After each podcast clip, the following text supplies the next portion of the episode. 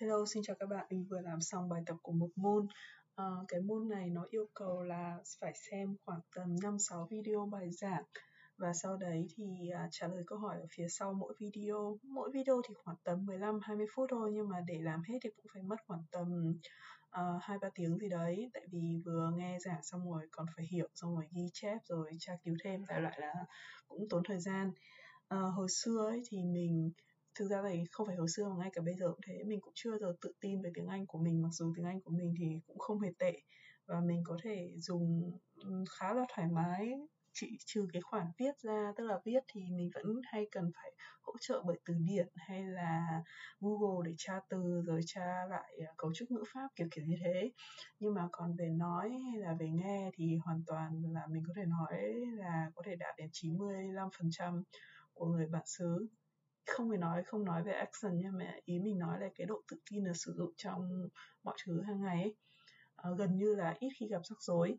Hồi xưa ấy, chắc là do vì mình kém tiếng Anh ở hồi bé, à, nói kém thì không hẳn, nhưng mà tại vì mình học ở cái trường mà à, chuyên về tiếng Anh ấy, nên gần như là mình kém nhất ở trong cái trường đấy của mình về khoản tiếng Anh. Thế nên mình luôn có một cái mặc cảm như thế, nó giống như kiểu ám ảnh hồi bé, cái gì mà để lại ấn tượng hồi bé thì nó cũng ám ảnh các bạn, ám ảnh các bạn suốt cả đời. Đó, thế nên mình cứ luôn nghĩ là mình cứ học mãi thì nó sẽ không vào, hay là mình có có luyện hay dành thời gian luyện tiếng Anh mãi thì nó cũng không bằng như người khác ấy. Và thấy nhiều bạn kiểu xem phim hay là uh, xem phim không cần phụ đề này. À, hồi xưa sẽ thấy thế, hay là kiểu nghe tiếng Anh do gió gió mà vẫn có thể à, bắt bắt được nội dung ấy, mình thấy nể phục lắm.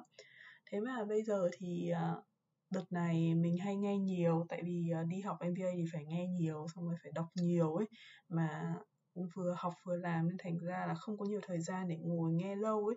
Thế là sau đấy ở trong cái môi trường mà cường độ tiếng Anh cao như thế thì mình thấy rõ là tiếng Anh của mình khá hơn, khá hơn hẳn luôn.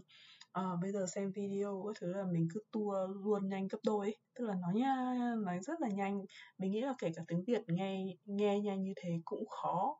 Thì mình thấy là tốc độ nghe của mình tương đương với cả tốc độ của tiếng Việt rồi. Tất nhiên là vẫn có thỉnh thoảng có những cái từ mà mình không hiểu được. À, thì bản thân đó là những cái từ mà mình không hiểu được nghĩa. Tức là kể cả từ đấy có nói bằng tiếng Việt thì chắc mình cũng không hiểu. Chứ không phải là do mình không nghe được cái từ đấy là cái gì. Thế nên đúng là luyện tập nhiều ấy thì nó cũng sẽ tiến bộ hơn hẳn đấy. Và lúc mà đi học em bê a thì nói chuyện với cả các bạn thì kiểu phải hay phải tranh luận hơn, hay phải thảo luận kiểu nói sâu hơn ấy, thì nó cũng rèn được kỹ năng nói khá là nhiều. Và quả thật là các bạn có nhớ là hồi mình bắt đầu làm YouTube ấy, à, mình vẫn còn nhớ cái video đầu tiên video đầu tiên của mình nó cũng rất là ngập ngừng, xong rồi à, không có nói trôi chảy đâu. Xong rồi dần dần mình làm video, video xong rồi làm YouTube nhiều ấy, thì mình học được cái khả năng là vừa nói vừa nghĩ, và cái suy nghĩ nó rất là mạch lạc ấy. Các bạn nhớ không? Nếu mà các bạn nào để ý mình từ hồi đầu ấy thì các bạn sẽ thấy có một cái sự khác nhau trong cái sự mạch lạc của mình lúc mà mình nói chuyện. à, Và sau một thời gian mà mình dừng không làm YouTube nữa, và bây giờ khi mình quay trở lại nói thì các bạn cũng sẽ thấy là mình nói bị vấp hơn nhiều này. Hay là đôi khi kiểu đang nói giữa chừng cái tự dưng quên mất là đang nói đến đâu, hay là dùng các cái từ tiếng Việt nó không hợp lý lắm ấy. Đấy, nên tất cả các kỹ năng đấy nó cần phải luyện đấy. À, các bạn hay thấy tại sao mình cứ hay comment dạo ấy, thì comment dạo cũng là một cách để để hiểu được cái thị trường, cộng đồng người Việt, và cũng là để rèn luyện tiếng Việt đấy. À, rèn luyện cách viết này, xong rồi rèn luyện cách nói này. Giống như là chồng mình, mình suốt ngày than thở uh, chồng mình không biết nói tiếng Việt. Nói thế thì không hẳn, tức là chồng mình lúc mà nói tiếng Việt ấy, thì chồng mình không hề sử dụng các cái từ đệm tiếng Anh đâu. Mình, các bạn để ý là lúc mình nói chuyện mình hay dùng các cái từ đệm tiếng Anh đúng không? Tức là thỉnh thoảng nói lại chen vào.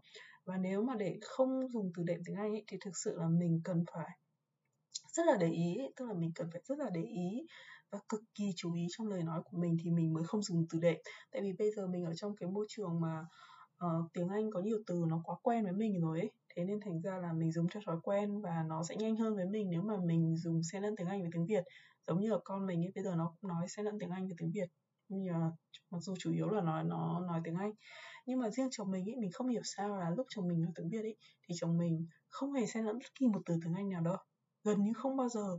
Và kết quả là gì? Là chồng mình nói tiếng Việt rất là kém. Thực sự luôn, tức là mình có thể nói là chồng mình nói tiếng Việt theo cái kiểu là, tức là nói thì nói được, vẫn là truyền đạt được, nhưng mà cái logic trong cái cách nói tiếng Việt hay là cái cách chồng mình đặt câu hỏi trong tiếng Việt ấy, nó không có hợp lý một tí nào và làm cho mình cực kỳ là bực mình ấy, thỉnh thoảng. Ví dụ như là chẳng hạn là bọn mình đang nói chuyện với nhau, à, xong rồi chồng, tức là cái cách tư duy của chồng mình cũng hơi có vấn đề trong cái việc giao tiếp ấy. Như hôm nay mình than thở rằng là cái cây thông Noel giả mà mình đặt ấy, nó cao, nó ghi là cao sáu phẩy năm feet.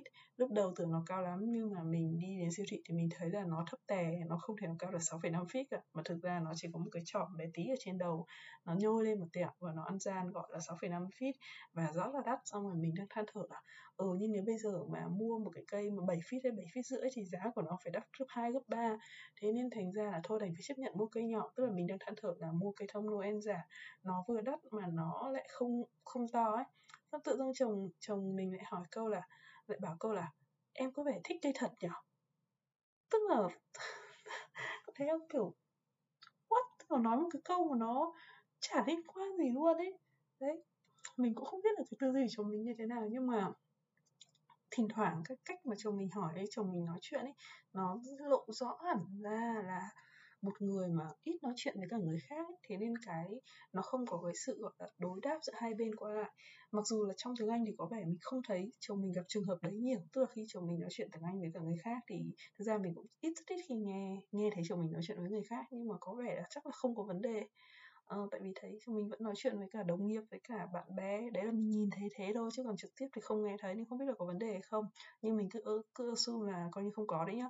Nhưng mà thực sự trong tiếng Việt ấy thì mình thấy rõ là chồng mình cái cái cái cách mà chồng mình tương tác um, kiểu đối thoại ấy, nhiều khi nó không có không có đúng, nó không có thế nào nhỉ, rất là khó diễn tả, nhưng mà đại loại là nó không có bình thường một tí nào ấy, như kiểu ông nói gà bà nói vịt ấy, hay là cái cách mà chồng mình đặt câu hỏi ấy, nó không phải là ý mà chồng mình nói. Nói chung là cái đấy nó thể hiện rõ ràng là của một người mà ít giao tiếp, ít nói chuyện với người khác, vì vậy nên dễ dàng nhận ra ngay, tức là kiểu nói chuyện khá là ngây ngô ấy. À, đấy, nói chung là mình mà ngồi mà chê chồng mình chắc là mình chê hai ba tháng không hết chuyện ấy. Đó, thì mình mới thấy là bất kỳ một cái gì nó cũng cần phải có luyện tập. Cứ luyện tập dần dần dần ý, thì mình sẽ tốt hơn. Rồi đợt nào mình nói chuyện nhiều với cả người Việt này, chăm chỉ lướt web này, comment linh tinh này, thì cái khả năng tiếng Việt của mình, khả năng tư duy và trình bày của mình nó cũng tốt hơn. Ờ, thế nên thành ra mình đang nghĩ là có lẽ không chỉ vì không chỉ là mình podcast bằng tiếng Việt mà mình sẽ làm một kênh podcast bằng tiếng Anh, nhưng mà mình chỉ không biết là mình nên chia sẻ cái chuyện gì để cho nghe nó lý, lý thú đối với cả người Mỹ. Tại vì kênh podcast bằng tiếng Anh thì chắc là sẽ nhắm vào đối tượng là người Mỹ ở đây, à, họ nghe. Và mình cũng không biết là mình có thể chia sẻ cái gì hay ho để cho họ cảm thấy thích thú. Tại vì dĩ nhiên là họ sẽ không thích nghe những cái vấn đề, những cái chia sẻ của mình trong cuộc sống rồi. Tại vì nói thật ra là mình thấy là cái suy nghĩ của mình ấy nó cũng khá là common, tức là nó không có gì đặc biệt cả so với cả dân Mỹ bên này. uh, Đa phần mọi người bên này thì cũng đều suy nghĩ thế, hoặc là thực ra là tại vì bên này mỗi người họ đều có cái cá tính và cái suy nghĩ rất là khác nhau ấy. Thế nên thành ra chả có suy nghĩ nào gọi là suy nghĩ đặc biệt cả.